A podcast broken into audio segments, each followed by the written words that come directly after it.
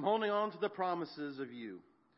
Praise be to God for all that He has given us, including this beautiful day. We at First Church would like to welcome you, whether you're here in person, listening on the radio, or watching on Facebook. We are blessed that you are a part of our worship with us this morning. Today we celebrate Pentecost. Pentecost Sunday is 50 days after Easter and represents the beginning of the Christian church. It reminds us of how Jesus promised that God would send the Holy Spirit was fulfilled. For the announcements, please look over the bulletin for items that may be of interest to you. The flowers on the altar are in honor of Chris and Janice Speckman, who will celebrate their 50th wedding anniversary on June 10th. The flowers are a gift from their children and grandchildren. Great to see the entire Speckman family here to, today to celebrate it with Grandma and Grandpa Speckman. So congratulations to you guys.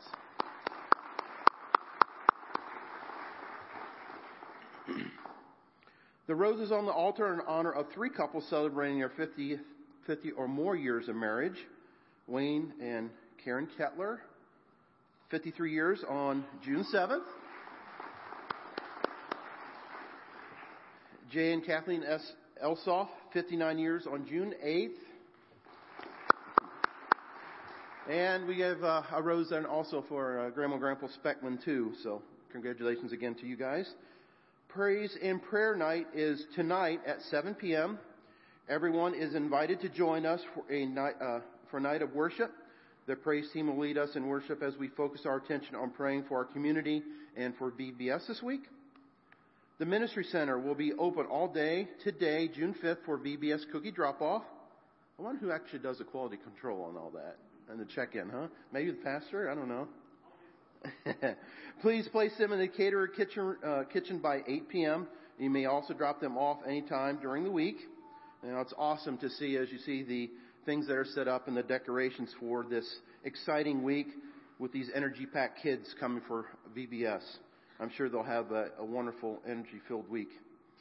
And now would you rise and join with me for the call to worship?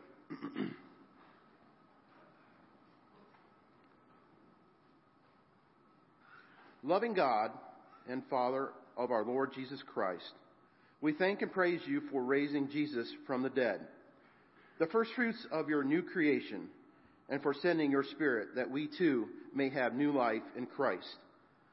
Thank you for giving us your Spirit. We thank and praise you for the power and promise of your Holy Spirit to lead and guide us in all our ways, to help us to live in accordance with your Spirit. Set our minds on what the Spirit desires so that we may be joyful, alive in Christ. Thank you for giving us your Spirit. We thank and praise you that the Spirit testifies to us that we are your children and that through the Spirit we can approach you in confidence and our compassionate Father. Thank you that as co heirs with Christ, we will share in this glory. Comfort us with the knowledge that your Spirit also helps us in your, our weakness and intercedes for us according to your will. Thank you for giving us your Spirit. In the name of Jesus Christ, who reign, who lives and reigns with your, you and your Spirit, one God, now and forever. Amen. Now let us sing our praise song, Holy Spirit.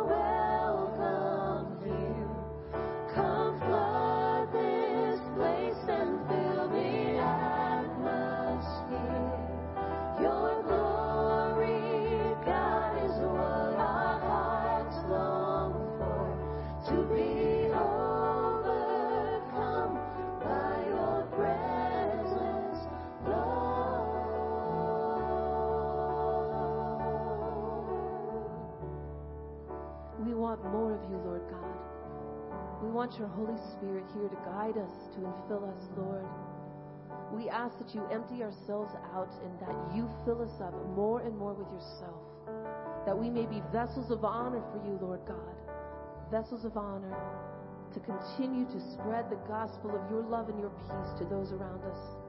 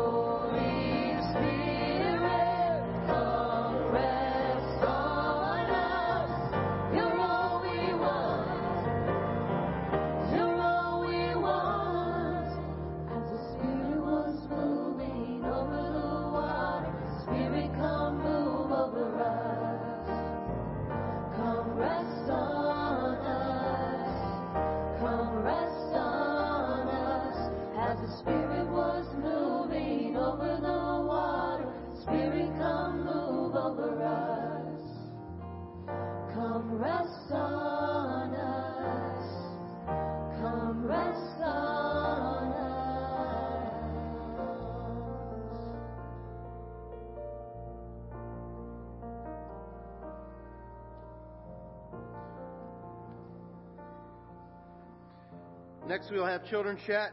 It will be interesting to see how Mrs. Lammers demonstrates the Holy Spirit coming on the disciples and their ability to speak in different tongues and languages.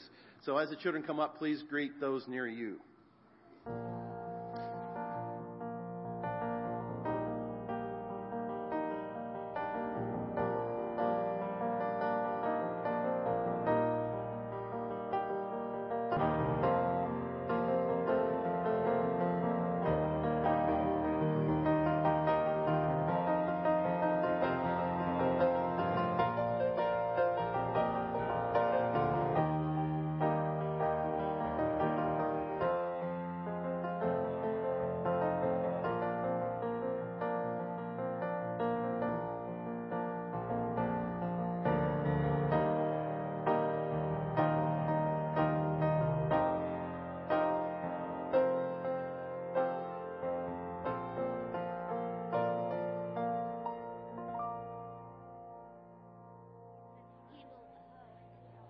Good morning. Good morning. How are you guys today?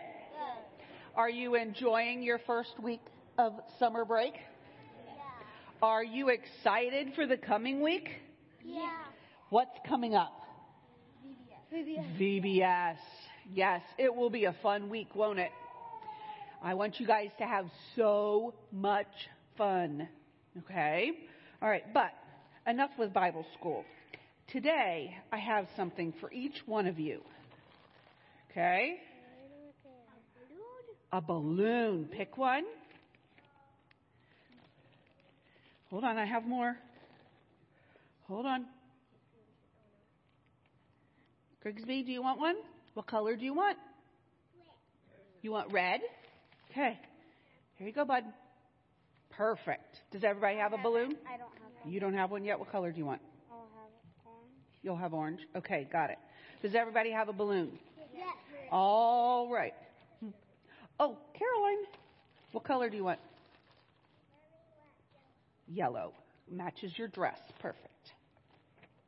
All right. So, we all have a balloon today, right? What could we all do with this balloon? Blow it up. Yeah, and after you blow it up, what can you do with it? Pop it. Let it go. Let it go, pop it,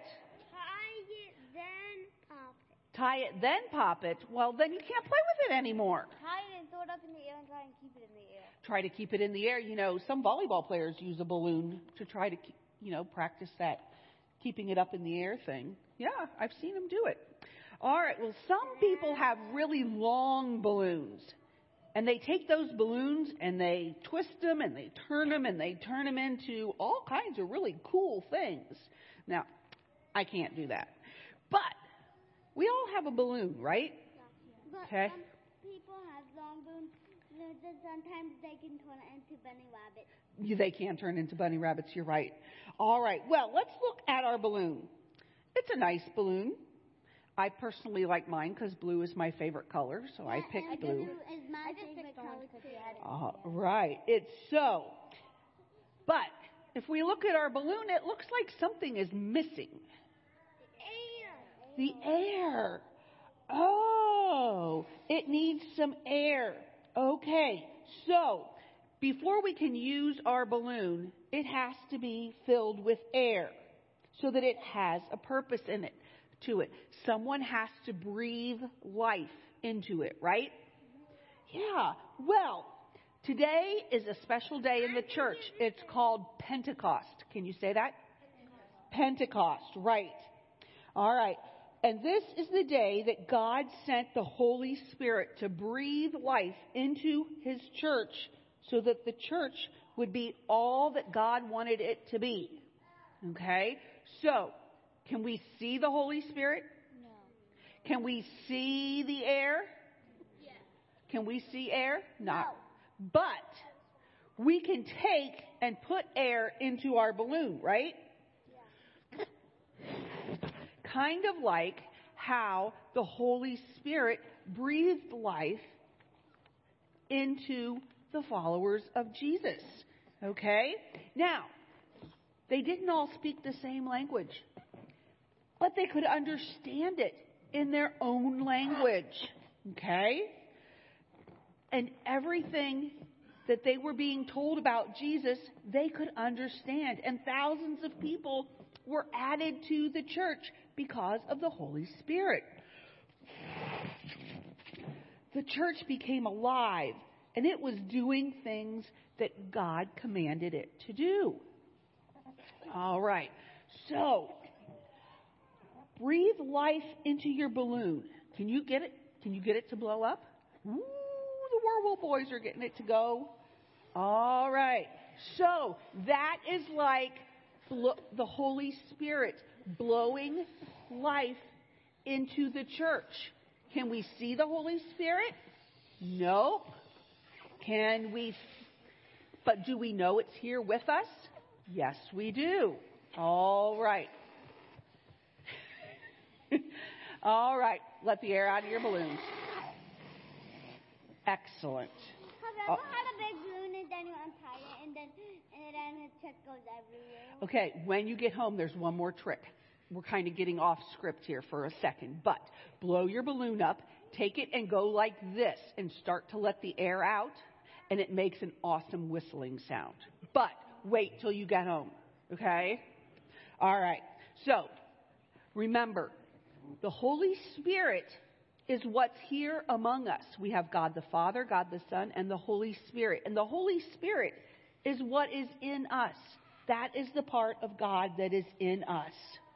So let's say a quick prayer. We thank you, God, for sending your Holy Spirit. Thank you for breathing life into the church, and we thank you for giving your Holy Spirit to all who believe in Jesus. In Jesus' name we pray. Amen. Have a great week, guys. Thank you, Mrs. Lammers. Thanks, kids. You guys can head back to your seats. Just want to remind you again of the opportunity we have to gather as a church family tonight during the praise and prayer night. Um, again, this is we're going to have a time of worship. We're also going to have time specifically to pray for our teachers and volunteers, as, as well as our students that'll be attending VBS this week. So, I want to encourage you if you're able to be here to, to come and participate. Um, if you're not able to be here, I encourage you to keep VBS in your prayers this week as well. I believe the last count I heard was 168 we had pre-registered, so which is a great number, and there's always more that come walking in the doors too. So lots to be thankful for and lots to be praying for this week, and I encourage you to do that. Our offering this morning goes to support the general fund, and as we, as the deacons come forward to collect the offering, we're grateful to have Mr. Terry Wisman play the organ for us.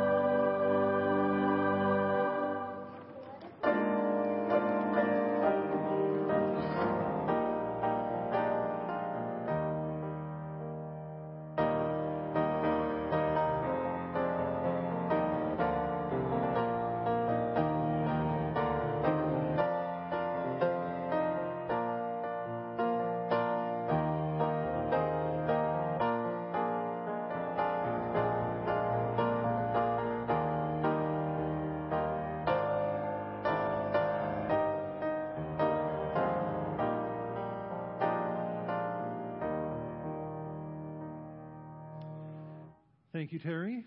I invite the rest of you to remain standing as we sing our next song. It's number 259 in your hymnals Breathe on Me, Breath of God.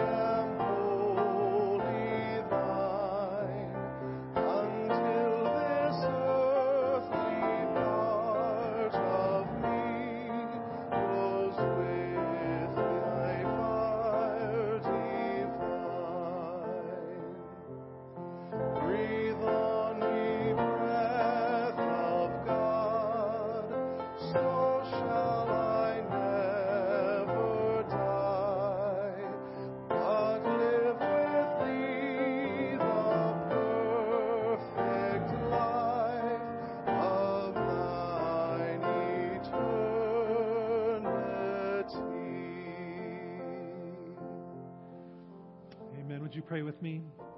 Father God, we thank you for this day. We thank you once again for the privilege it is to gather together as your people here in this place, as well as those listening on the radio and watching online, Lord. We are your people brought here for one purpose, and that is to praise your name and to give you the honor and glory that you deserve. We thank you for the gift of your Holy Spirit, which we remember and celebrate on this Pentecost Sunday. We thank you that you have given us your Holy Spirit to dwell in us as we put our trust and faith in Jesus as our Lord and Savior. Holy Spirit, we ask that you fill us to make us more like Jesus, to equip us and empower us to live holy and pleasing lives for you until your kingdom comes. And Father God, we pray for your continued provision and guidance in our lives. We think especially this day of uh, VBS and the, the ministry that is taking place here this week. We thank you for the many volunteers and teachers, Lord, who are who are going to be devoting time this week to care for and teach these young people. We pray that you would equip them by the power of your Holy Spirit to proclaim your good news, to, to demonstrate and show your love. And Lord, we also pray for those students that will be here. So far, 168 of them. Praise God for those students. And just pray, Lord, that you would prepare their hearts and minds to receive your word this week. Lord, whether they're a part of this church family on a regular basis or they're coming from the community, we're just grateful that you are bringing them here. And I pray, Lord, that they would have open hearts and open minds to receive what you have in store for them. We thank you for the message, Lord, of VBS that, that we are your handiwork, that we were created in Christ Jesus to do good things that you prepared for us to do. And I pray that all of us, both children and adults, would live into that and learn, Lord, what that means for us in our own lives. Lord, we lift up our praises and as well as our concerns to you. We know that there's much need in our church family, in our community, and around our world. Lord, we, we lift up our concerns, whatever burdens, whatever cares we have, Lord, we lay them at the foot of your cross and pray that your will would be done. And Lord, we uh, just as we have been, we pr- continue to pray for our our governmental leaders because your word calls us to pray for those in authority over us. And so this day we pray for our state leaders, we pray for our governor, uh, the, the legislature and the courts, Lord, and other elected and appointed officials. We ask, Lord, that you would give them wisdom beyond their means, that as they make decisions, they would be for the good of our communities, and that their decisions, Lord, would reflect your will and your character for our lives. We pray all these things in the name of Jesus, who taught us to pray, saying, Our Father, who art in heaven, hallowed be thy name. Thy kingdom come, thy will be done, on earth as it is in heaven. Give us this day our daily bread, and forgive us our debts as we forgive our debtors. And lead us not into temptation, but deliver us from evil. For thine is the kingdom, and the power, and the glory forever. Amen. You may be seated.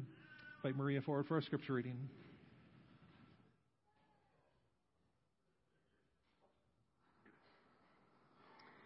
First of our scripture readings this morning comes from the book of Genesis, chapter 11, verses 1 through 9. Now the whole world had one language and one common speech. As people moved eastward, they found a plain in Shinar and settled there. They said to each other, Come, let us make bricks and bake them thoroughly. They used brick instead of stone and tar for mortar. Then they said, Come, let us build ourselves a city with a tower that reaches to the heavens, so that we may make a name for ourselves. Otherwise, we will be scattered over the face of the whole earth. But the Lord came down to see the city and the tower the people were building. The Lord said, begun to do this, then nothing they plan to do will be impossible for them. Come, let us go down and confuse their language so they will not understand each other. So the Lord scattered them from here over all the earth, and they stopped building the city. That is why it is called Babel, because there the Lord confused the language of the whole world. From there the Lord scattered them over the face of the whole earth. Our second scripture reading comes from Acts chapter 2, verses 1 through 13. When the day of Pentecost came, they were all gathered together in one place. Suddenly, a loud sound like a blowing of violent wind came from heaven and filled the whole house where they were sitting. They saw what seemed to be tongues of fire that separated and came to rest on each of them. All of them were filled with the Holy Spirit and began to speak in their own tongue as the Spirit enabled them. Now there were staying in Jerusalem God fearing Jews from every nation under heaven. When they heard this sound, a crowd came together in bewilderment because each one heard their own language being spoken. Utterly amazed, they asked, Aren't all of, aren't all of those who are speaking Galileans? Then how is it that each of us hears it in our native language? Parthians, Medes, Elamites, residents of Mesopotamia, Judea and Cappadocia, Pontus and Asia, Phrygia and Pamphylia, Egypt and the parts of Libya near Cyrene, visitors from Rome, both Jews and converts to Judaism, Cretians and Arabs. We hear them declaring the wonders of God in our own tongues. Amazed and perplexed, they ask one another, What does this mean? Some, however, made fun of them and said, They have had too much wine.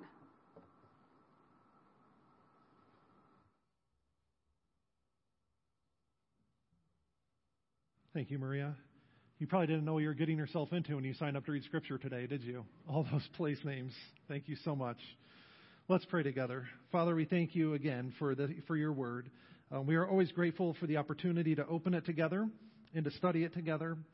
And I pray, Lord, that you would open our hearts and minds to what you have to say to us today. And Holy Spirit, I ask that you give me words to speak, that my that, that what we talk about today would be honoring and pleasing to you.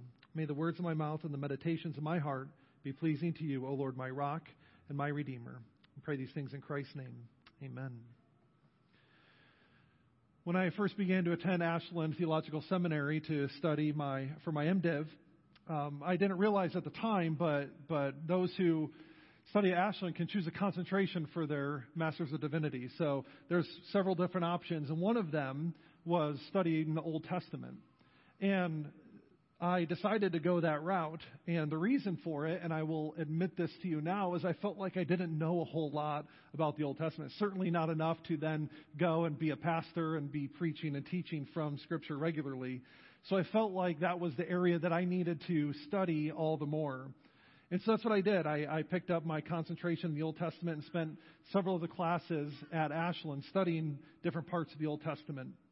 And one of the things that I learned there was how important and how valuable the Old Testament is for understanding of the New Testament and an understanding of who Jesus is and what he's done for us. Without the Old Testament, if we're just reading the Gospels and just reading the Acts and epistles, you get kind of a surface level understanding. It's good, but when you bring in the Old Testament and bring in the story of Scripture and the story of what God has been doing since Genesis on forward, it adds a whole new depth of meaning that we sometimes miss if we're not careful. The Old Testament, everything in the Old Testament points forward to the new, and everything in the New Testament is, is fulfilled, is a fulfillment of the Old. In Pentecost, Sunday is no different. Right, Pentecost was one of several annual festivals where people would travel to Jerusalem and offer sacrifices in the temple. It was always seven weeks after Passover, and it was associated with the first fruits of the harvest as well as the giving of the law at Mount Sinai. And so the acts of the events of Acts chapter 2 bring a whole new significance to this holiday that was already established in the Old Testament. Jesus promised on multiple occasions, including just prior to his ascension in Acts 1, to send his Holy Spirit to his disciples. And that promise is fulfilled here in Acts chapter 2 on the day of Pentecost. And so, to understand just how significant this event is, we need to go back to the Old Testament. But we need to go further back than the temple sacrifices. We, we need to go further back than Moses and the Ten Commandments. We need to go all the way back to Genesis chapter 11 and the Tower of Babel, which you just heard read for you this morning. So I want to begin with the Tower of Babel. The story there in Genesis 11 is, is, is located in a unique spot in the Genesis narrative. It takes place right after the flood. If you remember Noah and the flood. Genesis 10 describes the descendants of Noah, often referred to as the Table of Nations. Right, there's 70 different people groups listed in that chapter, many of them probably familiar to you if you've read through the Old Testament or read sections of the Old Testament. And then in Genesis 11, 1 and 2, it says the whole world had one language, which makes sense if you think about it. If everyone had descended from Noah's family, of course, they spoke the same language. And those people settled in the plain of Shinar and decided to build a city there. And that's where things really get interesting. Right? In the middle of this great city, they decide to build a tower that they say will reach heaven. The people want to make a name for themselves and avoid being scattered all over the earth. And you know how the story goes. The Lord sees what's happening, He witnesses what they're doing, and He decides to intervene. He comes down and He confuses their languages and scatters them all over the earth. Now, there's different ways to interpret or understand what's going on in this passage.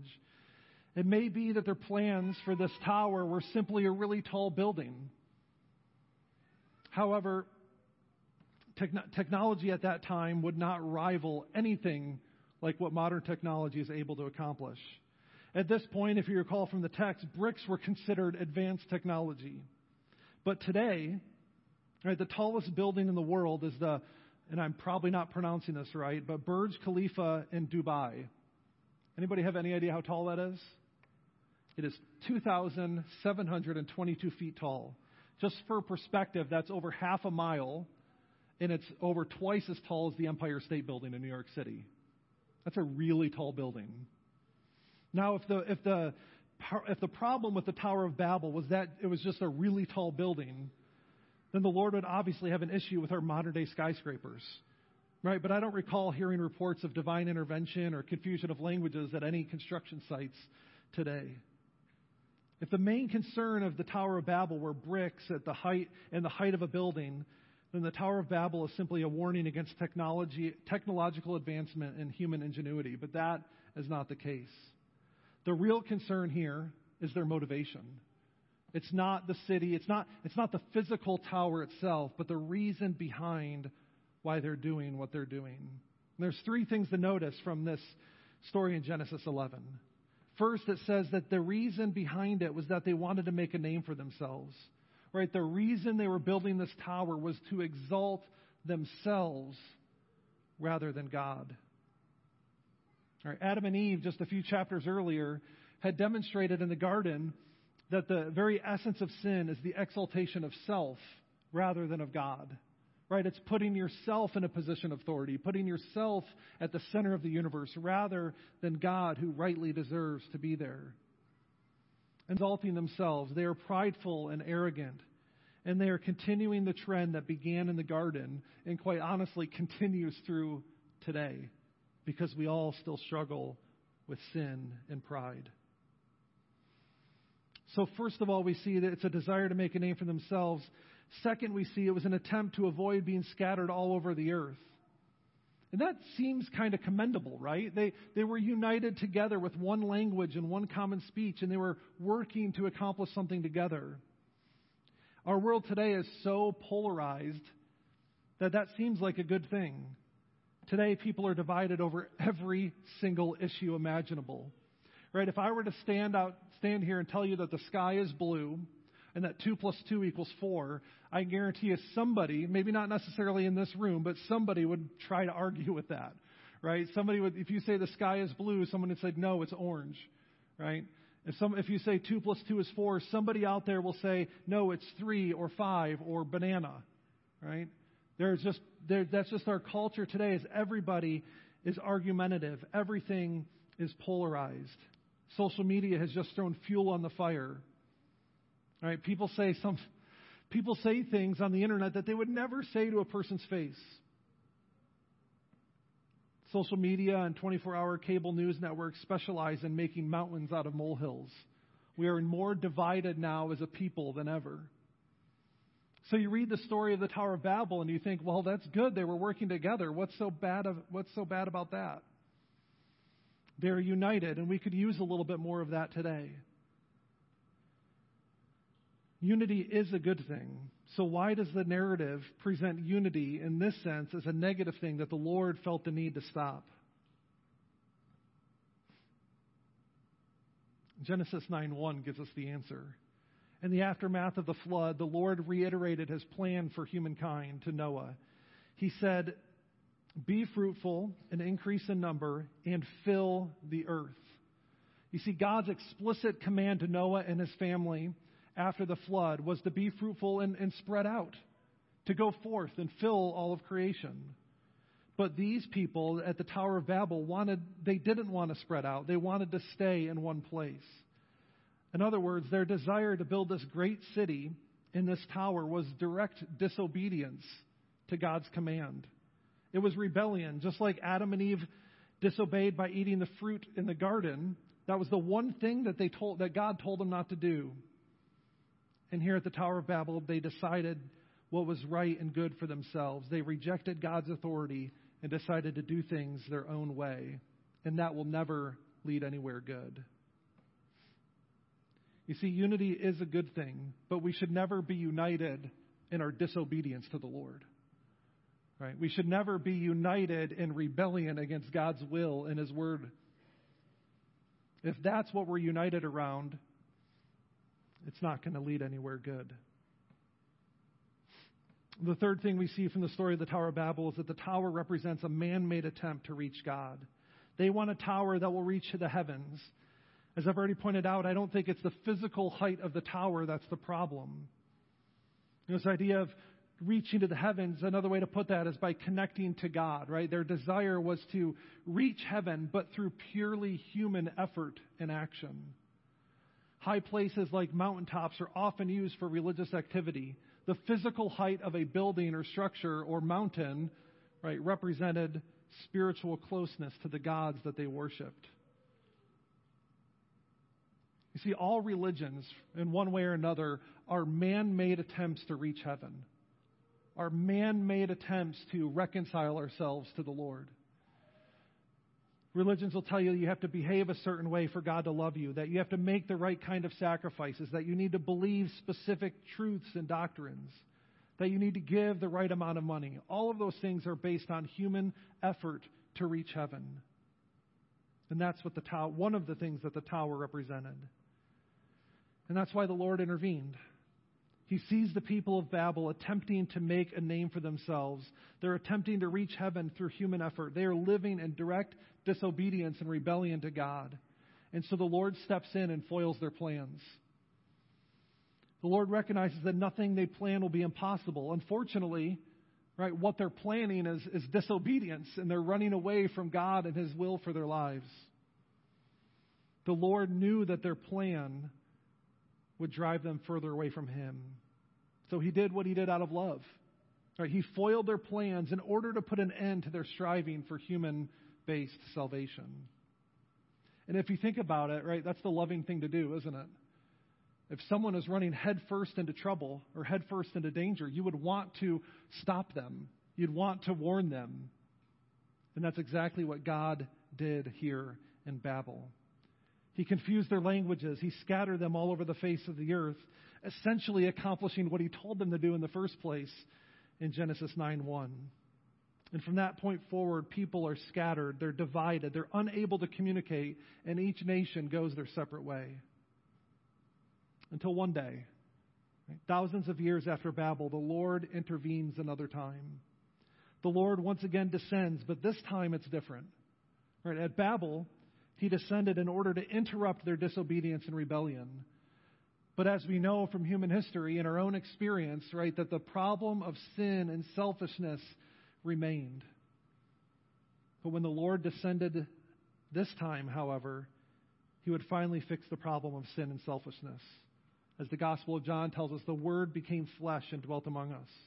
The Lord Himself took on flesh. He lived the perfect, obedient life that had eluded every person who ever lived, from Adam and Eve to the Tower of Babel to you and I today. He didn't just interrupt our rebellion, He put an end to it through the death and resurrection of Jesus Christ. And His sacrifice removes our sin and makes us children of God. As I mentioned earlier, every religion is a man made attempt to reach the heavens, except one. Right? Christianity, what we believe, our faith, is not about us trying to reach up to heaven. It's about heaven reaching down to us and rescuing us out of our sin. That's what Jesus does for us, and that's what the Holy Spirit continues to do for us today. Jesus didn't come just to make bad people good, He came to make dead people alive. And so we fast forward from Genesis 11 and the Tower of Babel to Acts 2 and the day of Pentecost. And I hope you can see, reading them side by side, you can see the similarities that are there. And in, in Genesis 11, the people are gathered in one place in this valley of Shinar. And here, once again, we see the day of Pentecost comes, and the disciples, the believers, are together in one place. And as they're praying, it says that the Holy Spirit descends upon them and fills them wind and fire, right, are both common metaphors for the Holy Spirit. And it says that this wind, the fire came from heaven. It was divine in origin. It's sent from God. And it says that the people were filled with the Holy Spirit, which is a direct fulfillment of the, of the promise that Jesus made in Acts chapter 1, that the prophet Joel made in, in chapter 2, of, of the numerous occasions where God promised to, to be with his people. The Holy Spirit is the fulfillment of those promises. And two things happen here on the day of Pentecost that are direct reversals of what happened at Babel. So, first of all, we see that on the day of Pentecost, people from every nation under heaven are gathered together in Jerusalem. Whereas in Babel, they were scattered and spread out all over the earth, God at Pentecost is bringing the people together once again the list of nations that Maria read so well for us in verses 5 through 13 remind us at the Tower of Babel, God is scattering the nations, but at Pentecost, He's now bringing them back together. And the second thing we see is that they began, the disciples, that is, filled with the Holy Spirit, began to speak in tongues as the Spirit enabled them to do so. Everyone heard, everyone heard their message in their own language. Right, the, the, this miracle of tongues is obviously a, it's a, they were, the Lord was enabling them to communicate in a human language because each person was hearing what, what they were able to understand. Right, have you ever seen videos of like a United Nations meeting, right, where you got leaders from nations all over the world sitting in one room and they got a speaker right up front and, and every person out in the audience has one of those little headphones on those are, those are live translators speaking into their ear to translate what the leader from another nation, likely speaking a different language, is saying. That's kind of a, a picture of what's happening here at Pentecost. But instead of having headphones and, and translators, it's the Holy Spirit that is enabling that to happen. As Peter and the other disciples are praising God, every person is able to understand what is being said. And obviously, you can see how that's a direct reversal of what happened at Babel.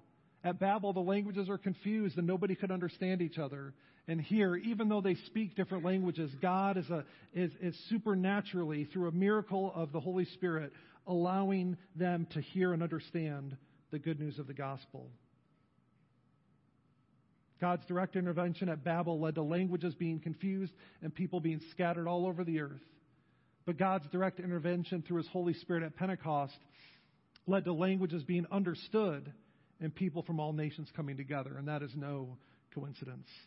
God is doing something new at Pentecost. He's fulfilling His promises and reversing what happened at Babel. So there's three things I want to share with you. What does this mean for us then? Well, we, we know that Babel brought disunity. But Pentecost brings unity through the common sharing of the Spirit.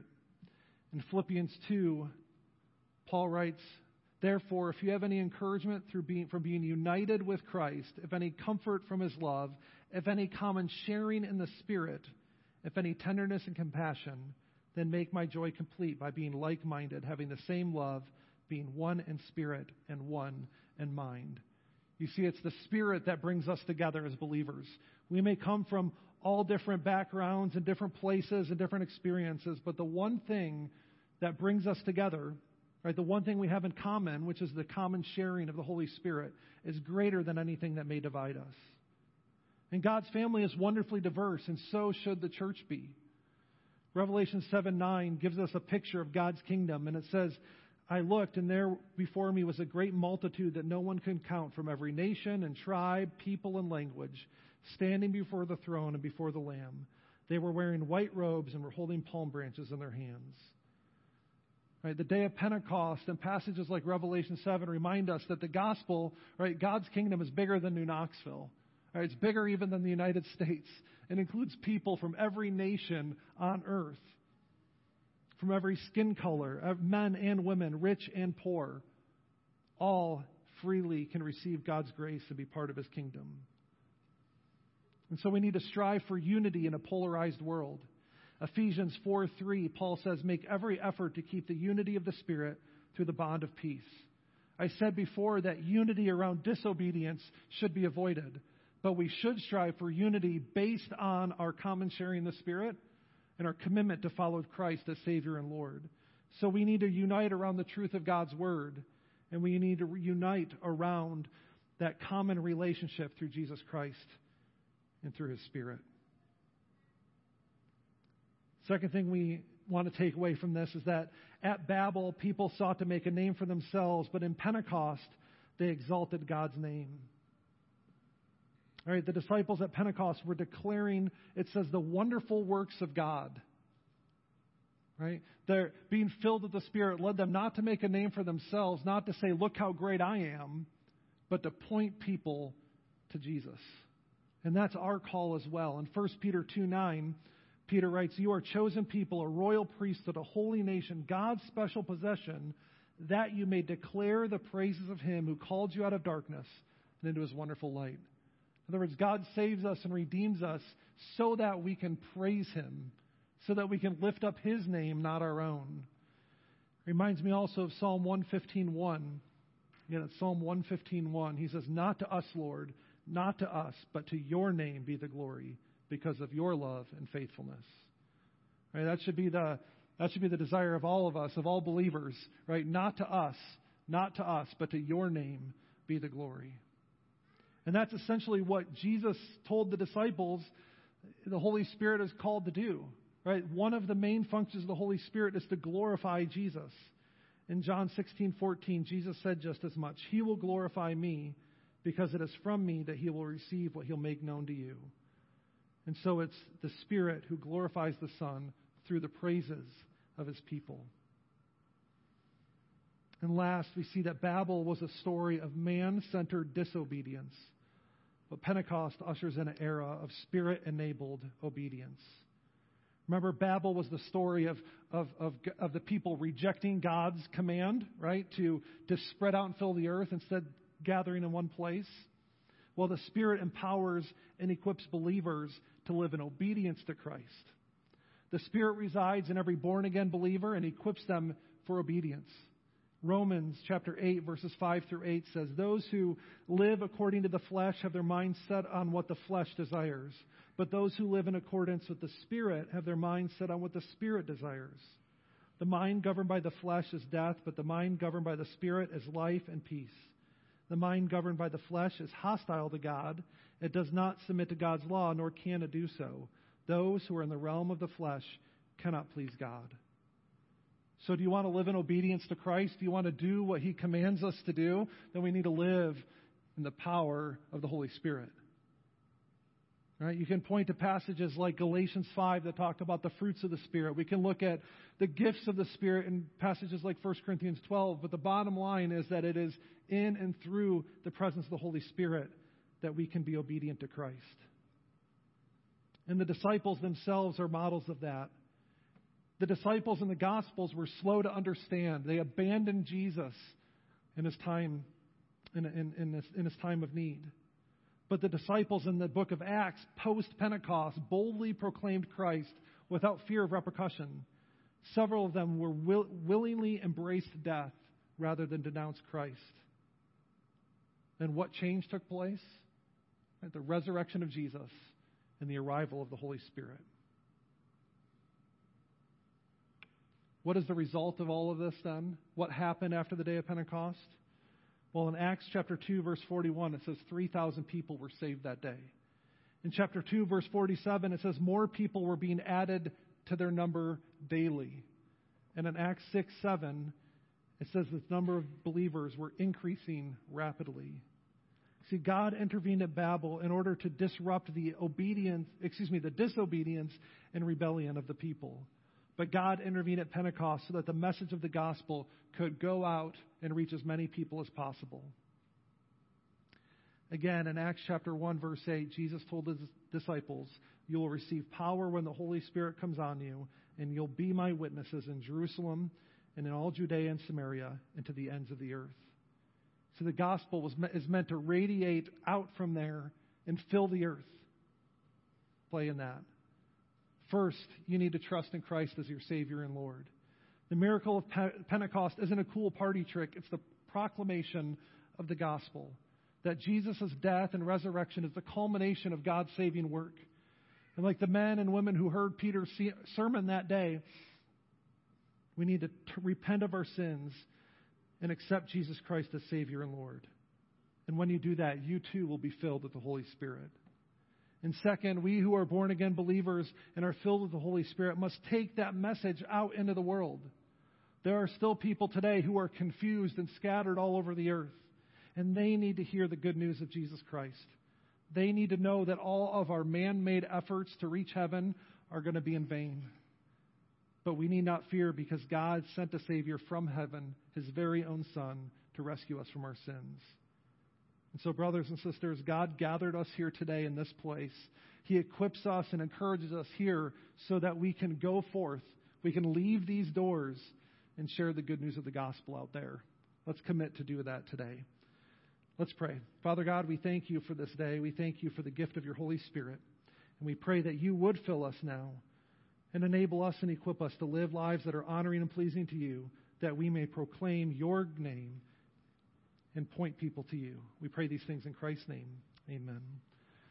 As a closing song and also closing prayer, let's stand together and sing this final song. The words are in your bulletin, and it's the praise song, Pour Me Out.